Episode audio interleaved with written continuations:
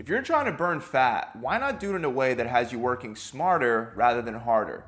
Most people automatically assume that cardio is better for fat loss and weights are better for building muscle. And this may be true if you compare traditional steady state cardio to traditional weight training, but there are different forms of weight training that incorporate very effective new training techniques that may be far more beneficial for fat loss. So, if you're the type of person that wouldn't mind burning fat faster with less effort, then stick with me through this video because I'm gonna give you a couple surprising new ways that you could lose fat way faster with both cardio and weight training models, and I'll make sure that you fully understand which one is best for you and your goals. Now, if you're looking for the quick overnight fix, I don't have that for you, but this is as close as you're gonna get to that magic bullet quick fix to spending less time in the gym while burning more fat from your workouts. So let's start first by taking a closer look at cardio and weight training at their core.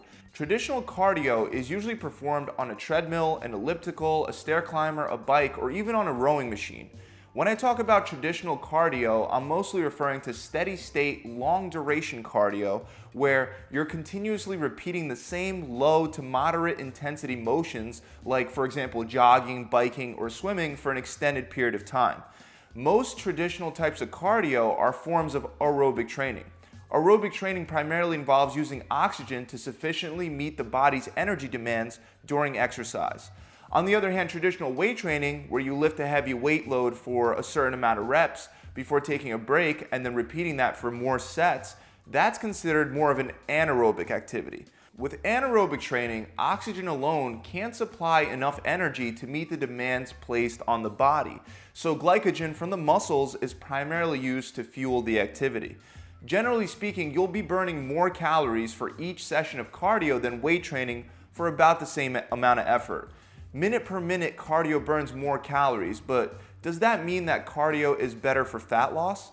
Let's take a closer look. For a long time, it was believed that to burn the maximum amount of fat, you had to stay in what was known as the fat burning zone, which mostly could only be maintained through aerobic cardiovascular activity.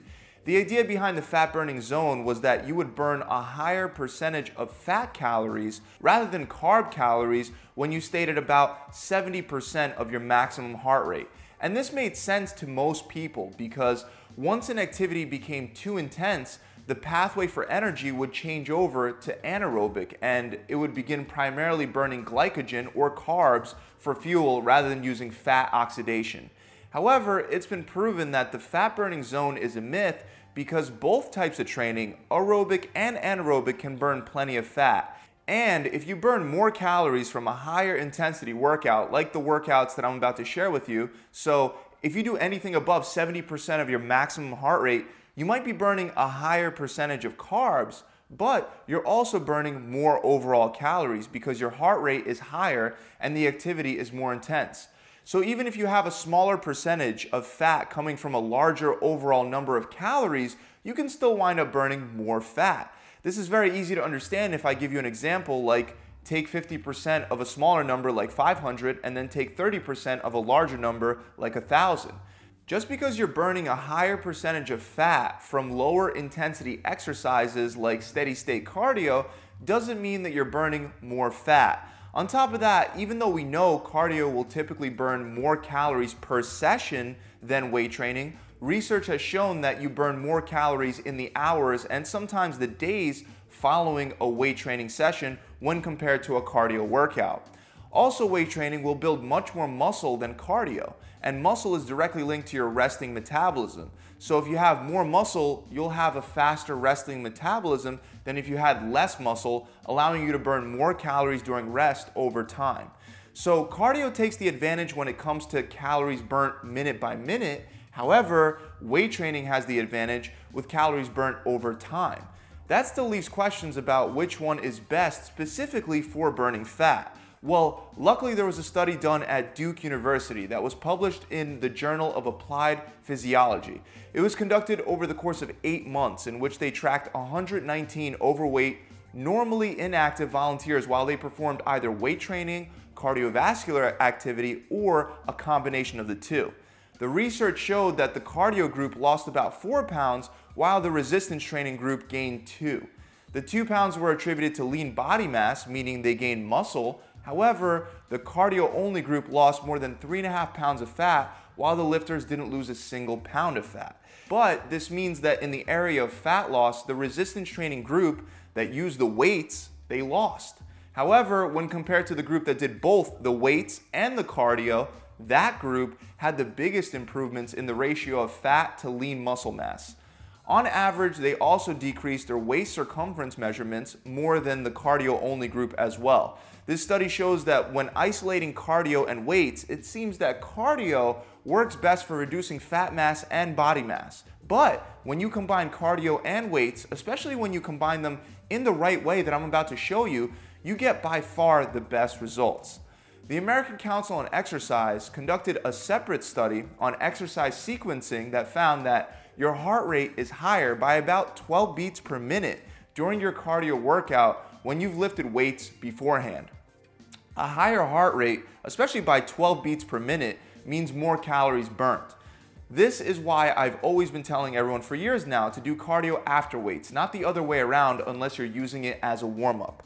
When you do cardio after weights, not only does your heart work harder, causing your body to burn more calories, but you also use up your glycogen stores during your weight training workout.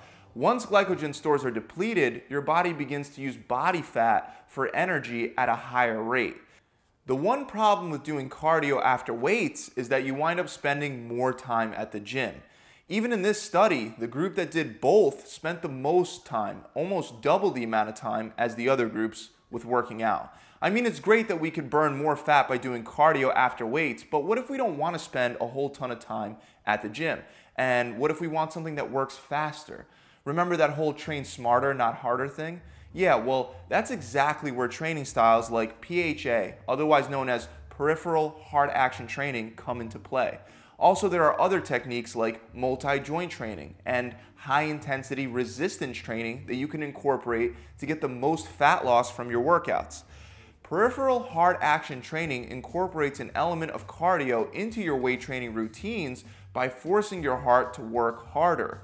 With PHA, you could combine an upper body and a lower body movement and only take a break after you complete both with a heavy weight. So you might do a barbell front squat for 10 reps and then immediately do 10 reps of standing military presses, then take a break. When you do the squats, your heart is pumping blood to your legs. And then when you immediately switch over to the presses, it has to pull all that blood right back up to your upper body. This causes your heart rate and your breathing rate to skyrocket, allowing you to burn more calories in less time. You can also combine an anterior and a posterior movement. Anterior refers to the front part of your body and posterior refers to the back part. So you may combine a chest press with a row or a front squat with a deadlift.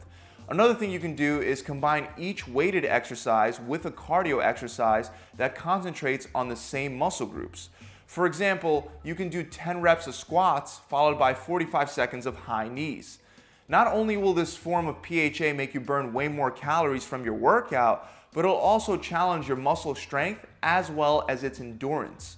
PHA itself is one form of high intensity resistance training, but there are many ways you can set up a quick 15 minute high intensity resistance training routine to get the great fat burning benefits during and after your workout.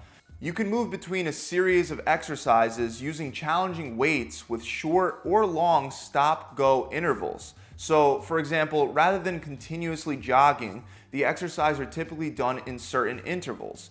Intervals like 20 seconds on and 10 seconds off, or 60 seconds on and 30 seconds off, or even 4 minutes on and 1 minute off. When done correctly, you can burn much more overall body fat within just a few minutes. Cardio and weights each have their benefits, and by throwing in a couple 15 minute high intensity resistance training sessions, you can get the best of both worlds. You'll get the increased cardiac and lung function from the fast pace of moving from one exercise to the next.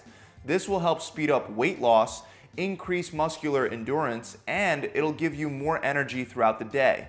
And then because you're also using weights, you'll be increasing lean body mass, increasing your overall resting metabolism, and you'll be getting stronger. That's it. I really hope this video has helped you guys out. If you enjoyed it, make sure you subscribe to this channel. And if you're really serious about burning fat, you have to understand that it's not only about working out, but it's also about following a proper diet plan. On my website, I have a challenge that on average is helping my clients lose 20 pounds or 5% body fat in just six weeks. Right now, for a limited time, we're running the six week challenge for free, and all you gotta do to earn it is stick to the plan. We include a diet plan, a workout plan, and an accountability coach to guide you through the entire process.